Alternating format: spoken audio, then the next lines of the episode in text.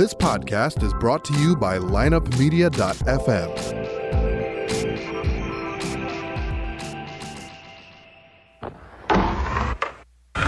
Because if you can tell me what your habits are, I can tell you what sort of a person you are. I can tell you what your future looks like. But like I always say, life is 10% what happens to you, it's 90% what you do about it. The people who are most effective in the workplace believe that their future is going to be bigger than their past. When people don't believe that their future is going to be bigger than their past, they begin to disengage. You're listening to The Circuit of Success, a podcast dedicated to helping you achieve success in every facet of life. Only on the lineupmedia.fm podcast network. Now, your host, Brett Gilliland. Welcome to the Circuit of Success podcast. I'm your host, Brett Gilliland, and today, man, we go back in time with my childhood friend, Chris Hollender. How you doing, Chris? I'm doing great, man. Doing great. How are you? Awesome. I'm doing well. I was uh, I was fired up this morning when I got up and knew I got to chat with you for a while today on here. So it's been a while, and uh, and we go back to like grade school. And uh, for those of you that may not know who Chris Hollender is, Chris Hollender is the new assistant coach for the Missouri Tigers. And I'm going to get some grief on this one for even interviewing somebody from Mizzou in you know in Illini country in St. Louis. You know we got we got Mizzou and Illini, so my friends here are going to give me hell, but uh, that's all right. That's all right. Um, so anyway, man, I'm happy you're here. And this is a quick story about Chris, and you may remember this, Chris, but I, I will say if I can say one thing about Chris Hollender, it is the guy has got the work ethic of like I've never seen before. So you, you have there's people with talent, and then there's people with talent and work, and Chris has that. Us kids, man, we would drive and we'd play basketball and golf and football, all that stuff in the neighborhood. But but Chris had a drive to him where he literally would have lawn chairs set up in the driveway. And do you remember this? What you do? Keep going. I don't. Yeah, you'll have to refresh my memory. It's been a long time. So Chris would have lawn lawn chairs set up while the rest of his kids are running around, driving, riding bikes, being crazy around the neighborhood where we grew up. And Chris would have broomsticks taped to the lawn chairs with the broom part up in the air so it was taller for him to drive around and to shoot over. And man, I remember that though. Seriously, Chris, like it was yesterday. Just the work ethic that you had, and, and you were a great college, I mean, high school basketball player, went on and played at Evansville. It was phenomenal to watch you from afar growing up, man. So I've talked enough, but I just want to thank you for being here today, and uh, just want you to tell our listeners who Chris Hollender is and what's made you the man you are today to be a you know Division One basketball coach in the SEC. Well, it's funny. It's funny you bring up that old stuff. Uh, I always remember that it was it was there was always a bunch of us. We were fortunate to grow up in kind of a right on the borderline of that old school get out of the house, go play, you're not allowed in the house mentality when we were kids. And we were fortunate, you and I were fortunate to grow up in the neighborhood where there was a bunch of people our age that were really involved in sports. And um, but the one thing that was really important, I think, in our community, Brad, and you can kind of touch on this if you want to, is the people around the kids when we were growing up really cared about making kids better. And yeah we were fortunate to have parents, coaches, neighborhood parents that not only cared about the kids, but cared about the kids enough to tell them the truth all the time and hold them accountable and things of that nature. And you know, our, our high school coach Steve Conlon, you know, he comes to mind. He he worked his way up um, through the ranks in the Mattoon school system, the seventh and eighth grade coach, and then the freshman coach, my freshman coach, and then he got to be the varsity coach uh, my senior year, which would have been your junior year, correct? Yeah. Or is that, is that correct? Your yeah. sophomore year? You, I think sophomore year sophomore year, yeah, because you and Jessica are in the same class. So, yeah, but yeah. that's the one thing that always stood out to me about and maybe it was all small towns in America at the time, but we got the opportunity to compete against each other in a closed setting in the neighborhoods, and we always had fun doing it. And it would get there'd be a lot of ang- anger, there'd be a lot of fun, but competition. But the, everybody was always there playing, whether it was golf, whether it was basketball, what didn't matter what it was. Everybody seemed to be around all the time, and then the people around us in the community, uh, the teachers,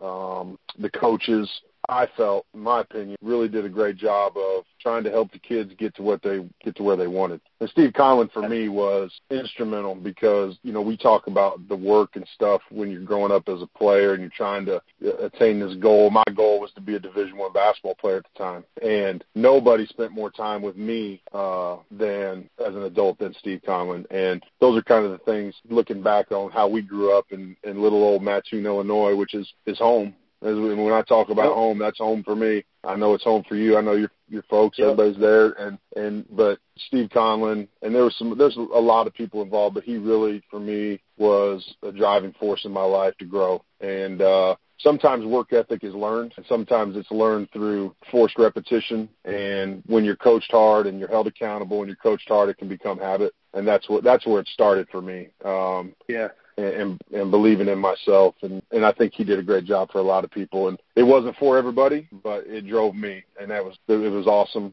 And really really we should, you and I and everybody that's that kind of grew up in that time we should we're all pretty lucky and fortunate to have each other and the people that helped us. Absolutely man. I couldn't agree more. We are who we are because of the people we surround ourselves with right? And so and I think you know you're known for your passion of the game. And uh that's what's you know kept you going all these years. So kind of walk our listeners through your you you know you went to Evansville. Um, you know I remember one of the one of the times uh, watching you in, in college, and I think it was in the NIT tournament maybe, and you dropped like 40 points on who was the guy in Indiana? Oh, I don't remember, man. So long yeah. ago. Somebody in Indiana you were playing, but I just remember I was in college. I mean, that's my boy. That's my boy. He's playing, dropping 40 on somebody in Indiana. It was awesome. So, but anyway, man. So you you know you played at Evansville, and then you played a little bit professionally, and, and then uh, walk us through your coaching career and what what it's been like to travel down that road of coaching and continue to have the passion uh, for the college game of basketball. Well, I tell everybody this all the time. I, I'm one of the. I, I'm fortunate to have played for and worked for um, people that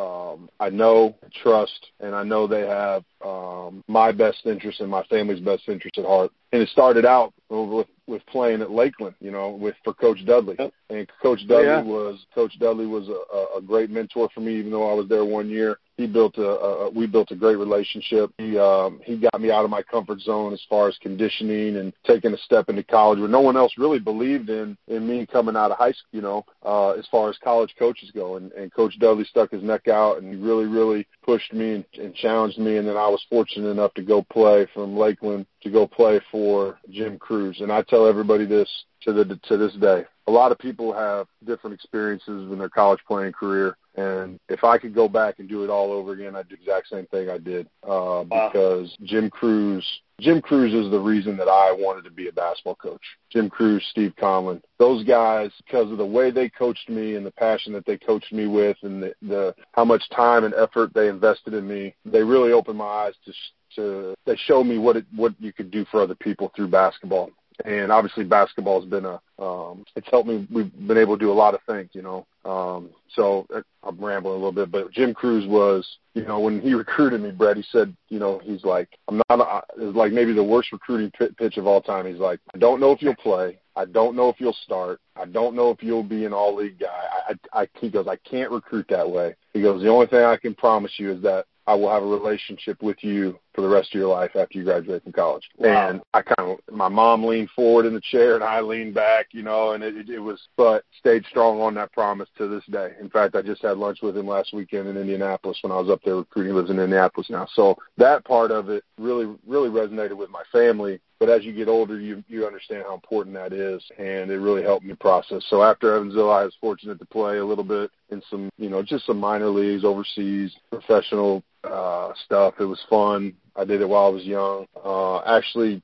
tried to venture after I was done playing. I tried to venture into the financial world, and I was in it for about six weeks. I just it was it was it's awesome. You know, I went through all the hard stuff. I took all the tests, the Series Seven, all that stuff, passed it, and then when I got done, I was like, man, I can't do this.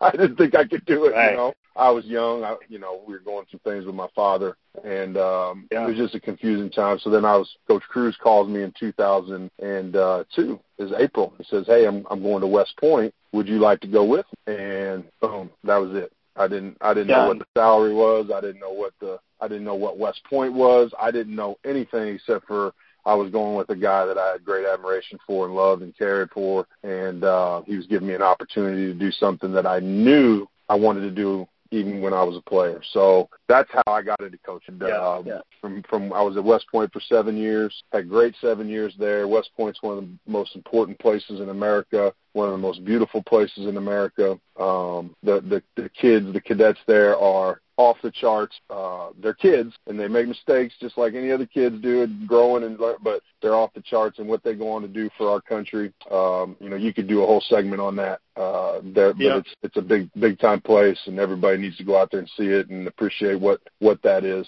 And then from Evansville, um, excuse me, from West Point, I got a chance to go back and work for Marty Simmons at Evansville. Uh, Marty was my assistant coach when I was a player at Evansville. And for people in Illinois, everybody knows who Marty Simmons is, arguably oh, yeah. the best high school basketball player in the history of the state. Lawrenceville, Illinois, two state championships, legendary. But as good a human being as there is, as good a teacher of life as there is. And he and Coach Crews, I put those two guys on a pedestal because those guys have really taught me about a lot of stuff basketball wise, but most importantly about how to be a man, how to be a good husband, how to be a good father. Um, and those are things that are the most important things, right? So yeah. uh, I was fortunate to work for him for three years, get back to my alma mater, Evansville's an awesome place. Brett's an awesome community. The the basketball program is, is storied in tradition, um, and Marty is as good a coach there is in college basketball this day. From Evansville, I went to Mississippi State for three years. Worked for my very good friend Rick Ray. Uh, we were there three years,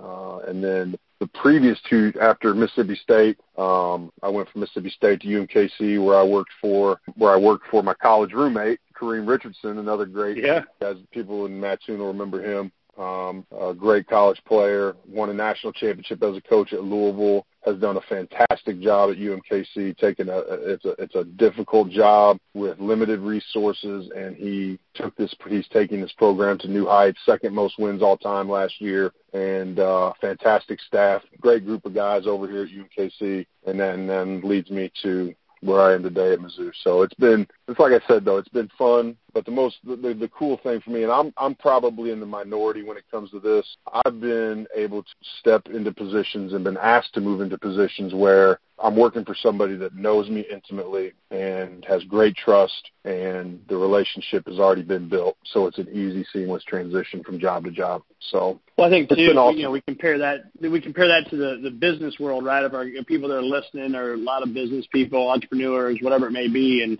maybe there's some college coaches listening, especially if Chris Hollender's talking. They probably are, but uh, point being is, is I think we can all draw the same comparisons in business and in college basketball. You, you've been talking about, it, right? It was trust. It was a relationship. It's it's values aligned. I mean, that's what it was all about, right? Absolutely, and I think I think that um, I think obviously trust the most important thing. You know, I tell everybody all the time, uh, and I and you hear a lot of different things, and you learn a lot from different people. Uh, one of the best things I've ever learned from Coach Crews is is uh, there's nothing more important in life than being a great, right? So, and that's all encompassing.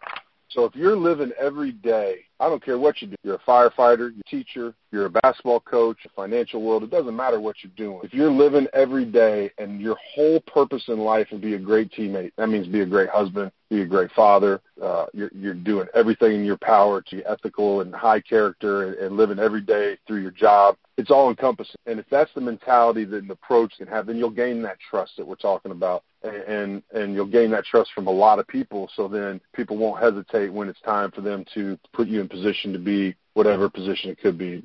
You know, an yeah. assistant coach, head coach in my world, um, in our world, excuse me. Um, but that that that that less me, Brett, it, it stands the test of time, and it doesn't matter I tell everybody, man, if it comes nothing, there's nothing more important to me than being a great husband and a great father. Being a college basketball coach is not more important than being a great husband and a great father. And I think Couldn't when you more. think like I think when you think like that, your work, the work that you do every day, you become more focused on exactly what you have to be and what you have to get done daily because you know what. Staying on that for a minute. But uh, so staying on that for a minute. Uh, so when you think about that, I mean, how do you define success each day? I mean, you know, I've got my little scorecard thing. I call it my dashboard. But how do you how do you define success each day? Are you a guy that's writing things down, got goals in front of your face all the time, or are you a guy that's uh, you know just kind of how you feel at the end of the day? How do you how do you define success in your life?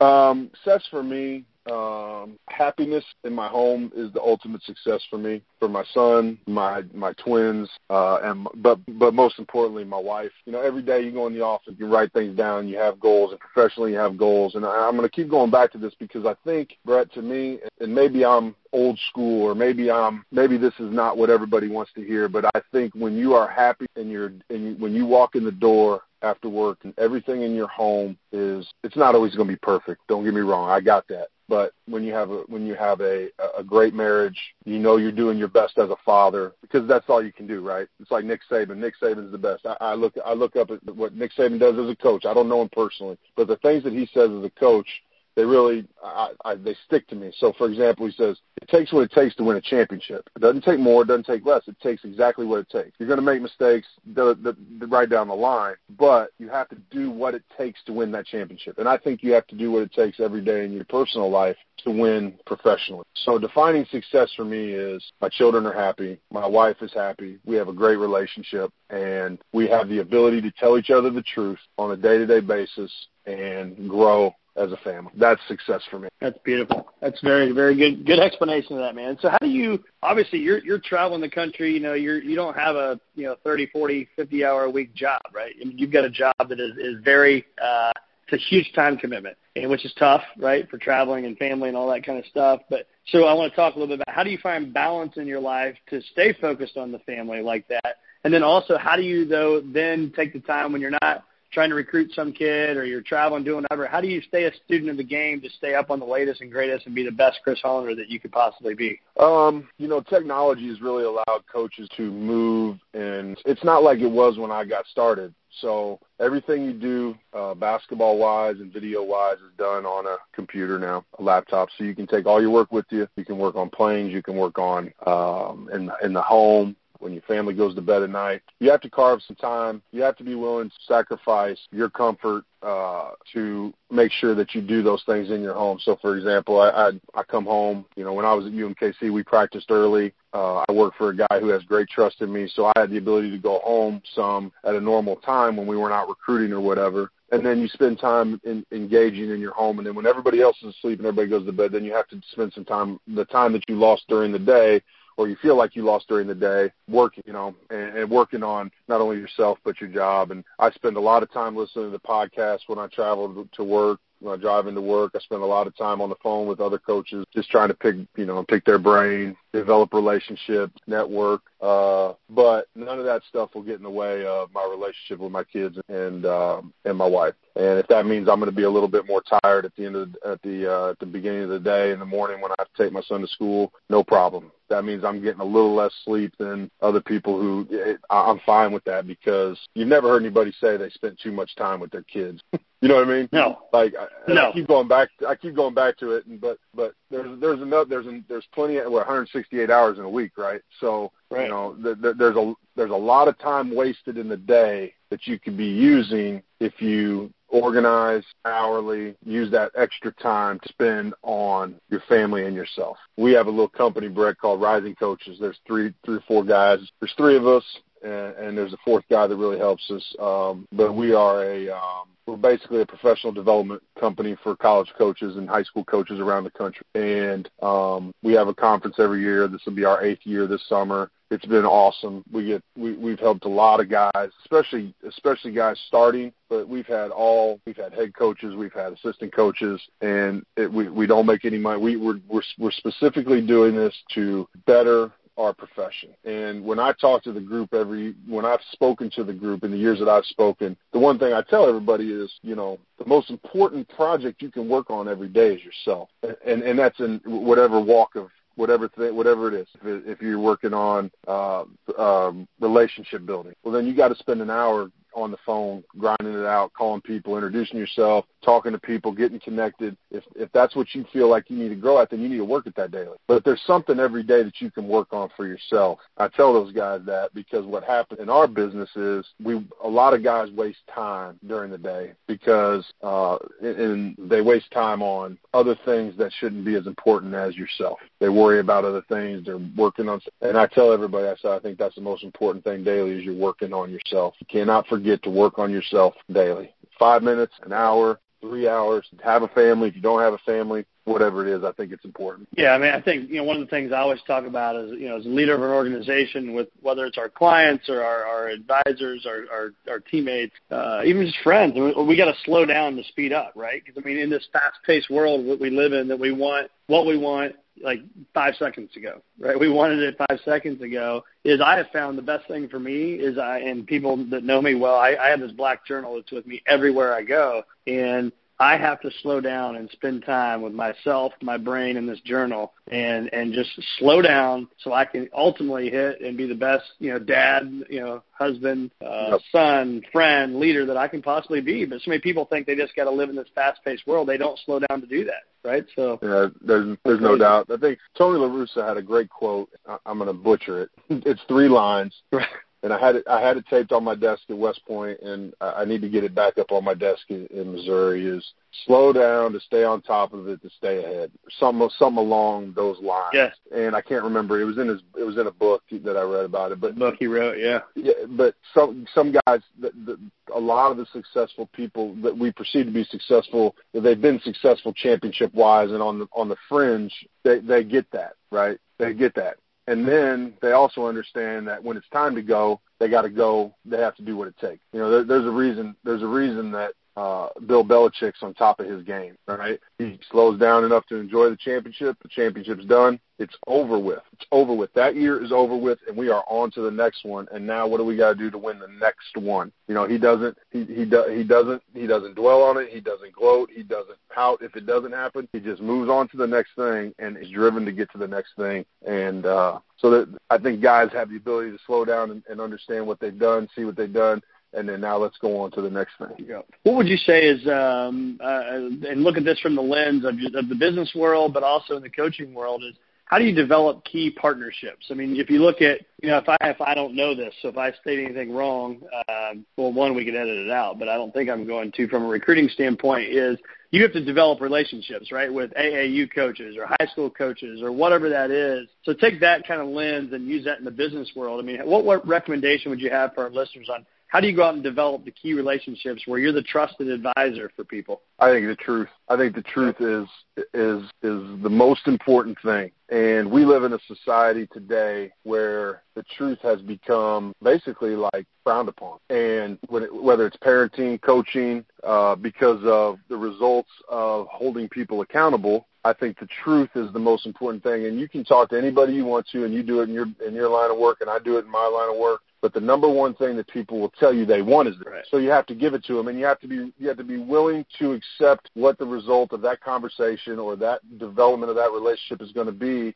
Because when it comes back on you, and you've told them the truth, then that's when the respect and the trust grows. Good, bad, indifferent, it doesn't matter. But I I can't tell my son when he's 16 years old not to drink, and I'm sitting there drinking beer in front of him every night. Drinking's bad for you. It's bad for you. It's bad for you. Don't do it. Uh, it's illegal, number one for you, but it's it's no good for you. And then I'm over on the couch drinking beer. Yeah. It just and when it comes to relationship building like that, um, I think in all walks of life, I don't think it, I don't think it has. It's not specific to any profession, uh, any type of relationship. It's not specific to anything. But I think that's the most, that is the most important thing when developing relationships. They have to see, and the second thing is they have to see that you're willing to work to help everybody involved. You know, a lot of times we'll call you for something. They either want to, they want to do two things. They want to help themselves or they want to help you, right? And absolutely, what what what our jobs our jobs are number one is to help. You. So when we say that, say those things, and then we turn around and after we build a relationship, let's say we do get a kid to come and play for us. It doesn't matter where it is. This is coaching in general. This is not specific to a school they we do get a young man to come play for us and we do what we say we are going to do, then the relationship grows because that you told them the truth. What happened, what you said happened was going to ha- was going to happen happens, and now you've built that relationship. And yeah, that's key. That's key, man.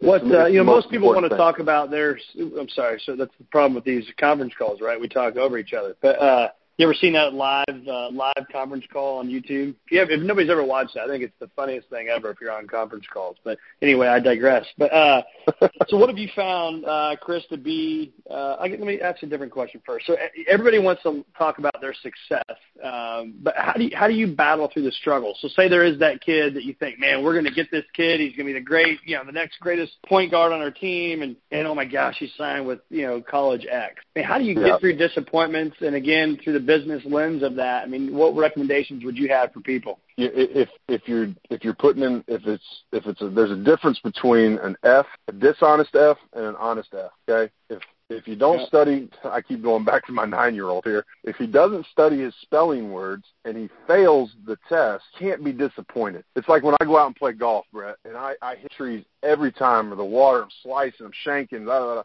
Well, I don't work at golf. Right. Right. I don't work at. I don't go out and practice golf. So if I go out and fail at golf, I can't be sad. I got to enjoy being out there with friends and family or whatever it is when I when you do get the opportunity to go do something like that. So I think I think to answer your question, I think if you honestly have worked your rear end off to do the best job that doesn't go your way, you have to look at it. You have to see where you feel like you may have had a disconnect or missed something, or did, but if honest, your honest effort was there, then you just got to go do the next right thing. You can't, you can't, you can't sit there and go, oh man, and pout and feel bad for yourself. Hey, you know what? I failed. I gave an honest effort. I gave. Did I do my best? Because that's all I got is my best. And if it was my right. best, that's an honest failure. Now, if I didn't do my best and I, there was something I didn't do and I know I didn't do it, then that's on that. Then you have to go back and reevaluate your yourself, right? And and I think I think it happens in academics with guys. We deal with guys all the time. Man, I thought I did good on that test. Did you study? Did you miss? Did you miss a tutoring thing? Did, well, then that's a dishonest f. You haven't been totally honest with yourself in the process. Get to hey, everybody fails. So how do you how do you distinguish between an honest failure and a dishonest failure? And I think that's the key. And and and when you do dis when you do honestly fail at something, which we all do every day, every day, then you have to do the next right. You have to go do the next right thing that's in front of you and and be great at the next thing you have the opportunity to be great at. Yeah, I think too. We've had some uh, professional baseball players on here, and and they talk about short-term memory too, right? And I think about that yeah. in the business world, right? If something doesn't go my way, I can dwell on it and make it ruin my day, my night, my week, my month, my quarter, or or I can just get over it, right? I mean, there's things right. that happen, and I'm, I'm it and I get excited about things too. So if something doesn't happen, I, I feel like I get dropped harder because I get so excited and, and engaged and involved in stuff. But you got to have a short term memory and just get over it and move on. So yeah, where do you find your have, motivation and drive? Um, you know, I was, you know, I, I remember when I was when I was a child, I was five, six, seven years old. I remember getting up at four in the morning and my dad having to take us to my grandmother's house, you know, and and he had to we had to be dropped off there uh, because both my mom and dad were going to work at four in the morning. My dad was blue collar. He get changed tires, his hands bled. And then my mom was a blue collar nurse. She, you know, she's my mom has since retired from nursing, but um, I think living, breathing examples around you, you see that every day. You know, everybody has different examples. My dad, my dad went into work. My dad didn't know a stranger uh, and he never complained about going to work every morning at five in the morning and getting off at six at night and doing it over and over again because he really he loved he had passion for he had passion for selling tires, you know, and that's really cool. And that is um, cool. And and um, so I think those those examples, uh, my mother, obviously very hard worker. She, she did a great job raising raising a family. Uh, did everything she could in her power to help us grow. So my parents gave me a great base. They gave me a great base. They showed they showed us all um, that that that going to that doing things hard uh, will ultimately pay off in the end and to give you great joy and great happiness. You know, I don't think my dad ever had a day where he went to quote unquote work. Yeah. You know, and I, and I, I I think you you found that in your life, kind of following your career here, and I know I have. Uh, I get I go to the office. It's awesome. I, I, I don't even know what going to the office, you know, because right. I've been fortunate to fall into something that I have great passion for, and I think for me, as a parent, that's the one thing I want from my children as well is I want them to find their passion. And if they find their passion, they're going to be happy, man. What's cool now, you know, your mom is uh, down here uh, in the St. Louis area, so I occasionally bump into your mom and I see your sisters. so that's pretty cool. Yeah, everybody. Yeah, from being back there. home, like yeah, I saw Meredith at a Cardinal game last year and her little babies and all that stuff. So it's, it's cool to get to see them again and stuff like that. So what's your what's your morning routine look like? Are you a routine guy? I mean, as far as whether that's reading or working out,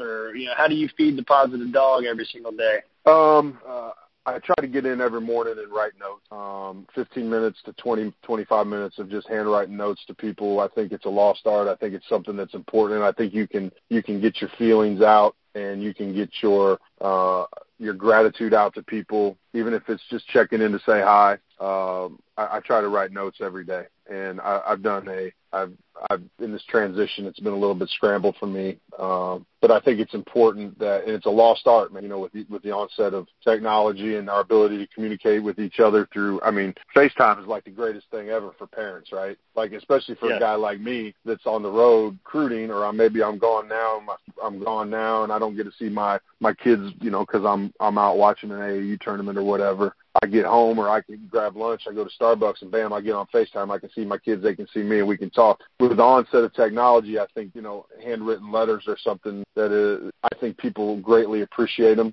I don't. I, I don't think that there's a person on earth that will tell you that if they get a handwritten note thanking them or I'm thinking of you or hope everything's well, just checking in, that that doesn't make them feel good. That someone would take the time to write a handwritten note, put it in the mail, send it to them, so I, that part of my day, I, I try to do that almost every day. I don't get it done every day, but that's every day I come in. I try to put something in the mail for somebody. That's good. That's uh, it is lost, man. It's uh, it's important stuff. And it does, like you said. I think too. I was thinking when you were saying that, I'm like, you also, how many people you get mail and you throw it to the side, like you don't read it, but you don't ever just throw a handwritten note to the side that you take the time right. and you read that thing. And usually you keep it for a while too. Um, yep. That's good, man. So what's yep. your purpose now? So if somebody says, "What's Chris Hollender's purpose?" I mean, on Earth, and I think I know the answer is going to be, you know, be the best dad, be the best husband, yep. be the best coach. But I mean, what what's your uh, what's your vision long term, man? Um, you know, all those things that you just talked about are the, the my driving force. You know, my family,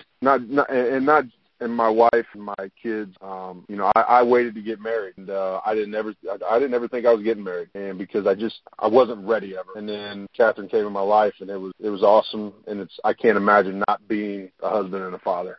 I don't, I don't, I don't understand how I lived any other way. So um, that that's my purpose every day. That's why I'm, right now in my life, that's my purpose is to to be the best at those things. Um, long-term goals, obviously professionally, I'd love to have the opportunity if it ever comes about to to be, you know, uh, in charge of a program, to spearhead, to be the leader of an organization. Um, obviously, that's what your goals and which what's what you've worked into, and uh, you've done an awesome job as well. Um, I think that just daily, just trying to do my job the best that I can every day. And if I can do that and I can come in and be a great teammate every day for our staff, for our head coach, uh, for whatever university, and I think this is for coaches in general, whatever university you work at, uh, that, that should be the goal daily. And that's my purpose every day professionally is to just be the best teammate I could be. I like it. So I'm switching subjects here a little bit, but what advice would you have? You know, I got four boys, man, so I'm on a basketball court or baseball field or something all the time and, and all of our friends are as well. What advice would you have for parents being an athlete, playing the sports, and I don't ever remember your parents being the ones that were the crazies in the stands, right? And, and maybe they were on the car ride home, but I don't think they were. Um, but what advice would you have that you're seeing travel in the country today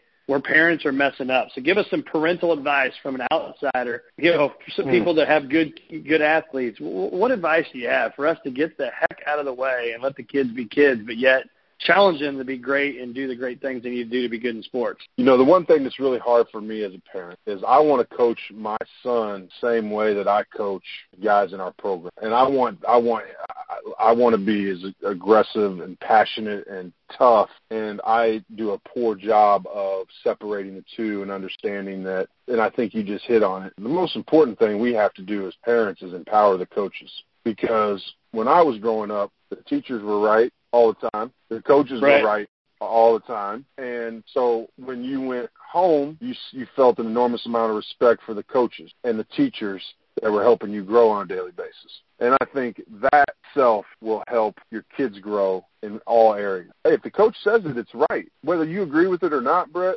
that's the way it's got to be. I think with the onset of how visible all sports are now, and you can watch a basketball game any night during during the winter. Right. Any night. It's different. So now there's more experts, right? Now there's more experts on because they because people watch sports, they feel like they know more than the people that study it every day. That'd be like me coming in your office and telling you you didn't know what the heck you were doing on this investment. Well, I I don't know that. Right. I don't know what I don't know your job. Or I walk into an operating room and say, "Oh, doc, wrong bone, fixing." You know what I mean? Like, right, right. But but but because sports is so universal and and and everybody can touch it, I think there's a lot more experts out there than than there need to be. I think encouraging, stepping away, uh, especially when kids are young, is super important. Um, but then empowering the people that are spending their free time, especially when it comes to youth sports, to coach your son, whether it's you, whether it's me, empowering that that that individual and saying, hey, if the coach says you're not playing hard enough, you're not playing hard enough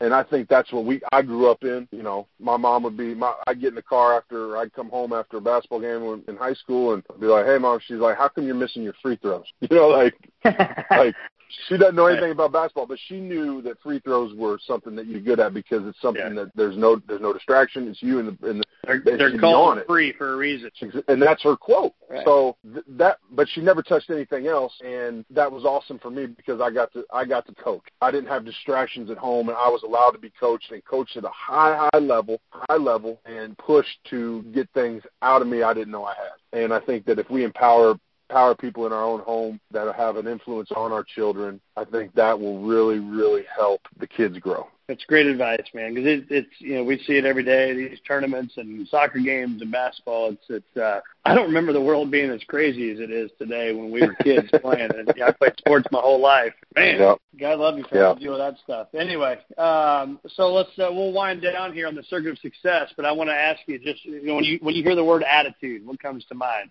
Um, choice, choice, and it's not complex. It's just it's just hard, you know, um, and, and it takes effort. And you can look around every day and see people that have way less, uh, have things going on in their lives that you don't. They have a smile on their face, and they come they come and bring a great attitude every day. So it's a choice.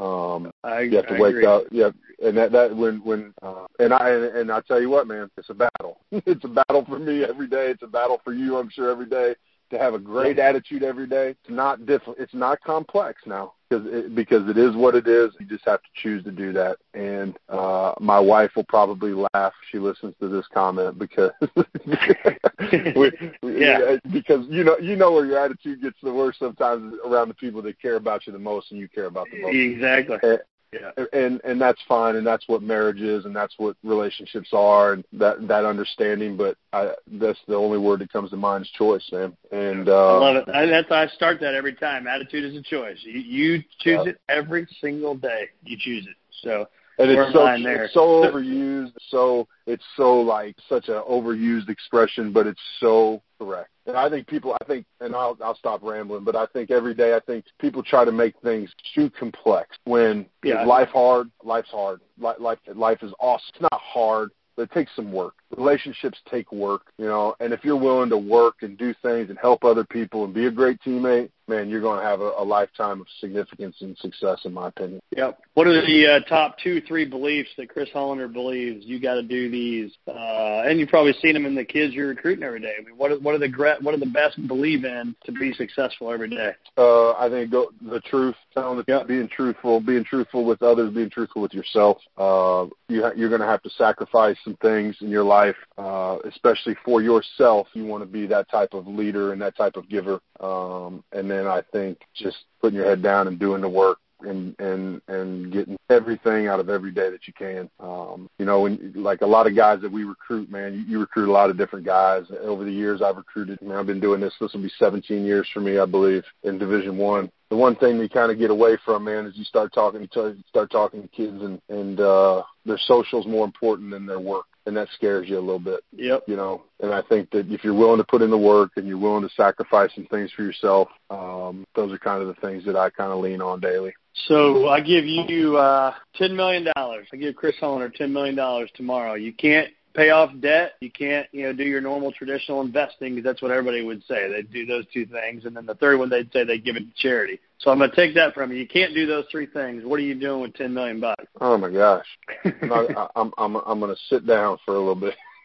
I don't Uh, oh man, that's a tough question. I don't know. I don't know. All right. I don't. We know. think I about think, it. You can uh, let us know. Yeah, I think um, that's a, that's a. You know, I'm gonna say an while you're thinking question. about it real quick though, I, I would say it's funny you you just said that. I would sit down. I'm reading a book right now uh, called uh, I think it's called Get Smart by Brian Tracy, and, and one of the things I just posted on Circuit of Success Instagram was this these few pages that talked about thinking, and it said there's fast thinking and there's slow thinking, and it said all major decisions that involve your vision and your future you must slow down to think slowly about those. And so I think what you just said is actually pretty profound is I'm going to sit down, right? You're going to, so you, basically what you just said is I'm going to slow down. So you should write a book called Get Smart. And, uh, but that's the point, right? You got to slow down and make the right choices. I like Yeah. that. That's a good, that's I'm, actually a good I, answer. I, I'm so guilty of that because you. I mean, you know me a long time. I'm an emotional guy, passionate guy, and I I, I have to in my decision making. I think as a parent it's super important, but I think also as a professional in the decision making on when you're in situations that require your judgment or you're in situations. Let's say you're in the interview process. I think a lot of guys make a mistake in the interview process of trying to talk too much and try to explain how much they know and how much that they've been through and, and they're trying to impress too much instead of slowing down, being more of a listener and, and you're in a decision make you got to make decisions on what's next to say and what's the most important and that goes back to your point slowing down is is key and uh I'm guilty of it I'm guilty of it daily. I know I am. I know I speed up too much when there's when things get a little bit uncomfortable or they may be a little bit high pressure that I will speed up to try to fix instead of slow down to try to think and, and adapt and make the right decision.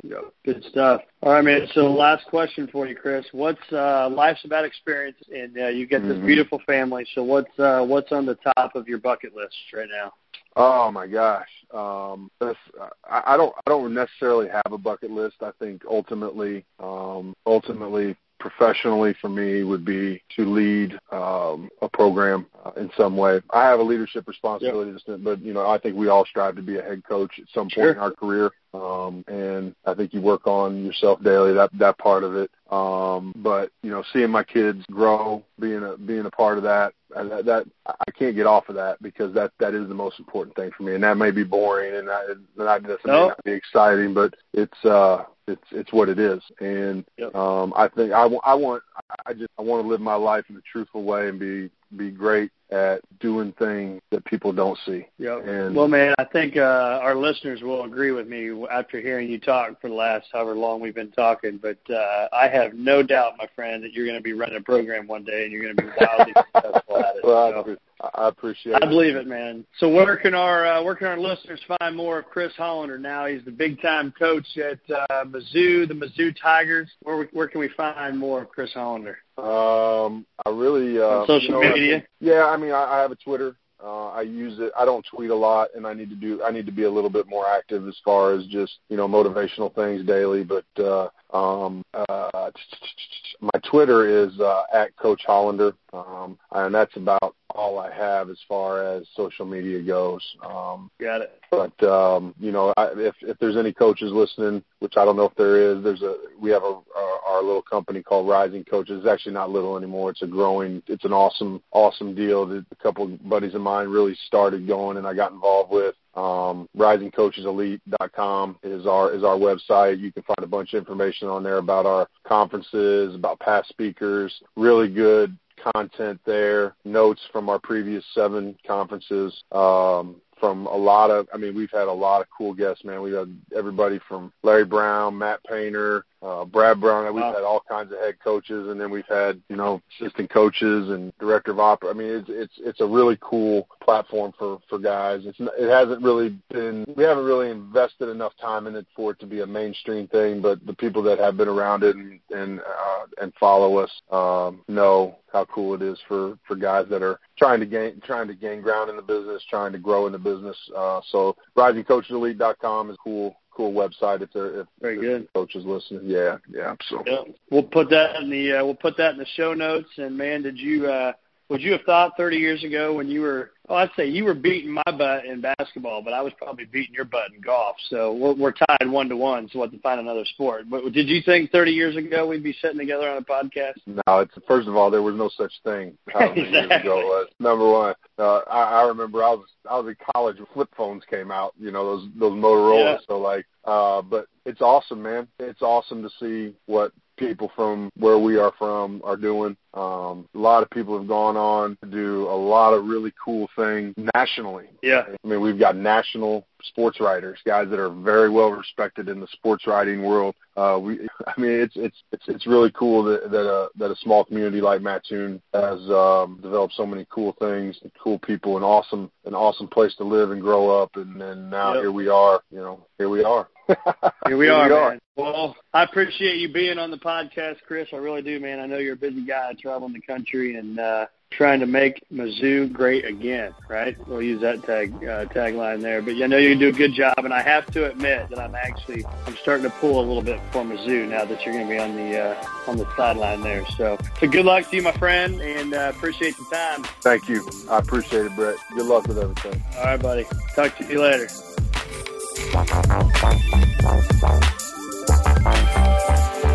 Tune in next week for another episode of The Circuit of Success with Brett Gilliland on the lineupmedia.fm podcast network. Subscribe to the show on iTunes, Google Play, Stitcher, and through our website, circuitofsuccess.com. Follow us on Facebook and Twitter and email any questions to info at circuitofsuccess.com.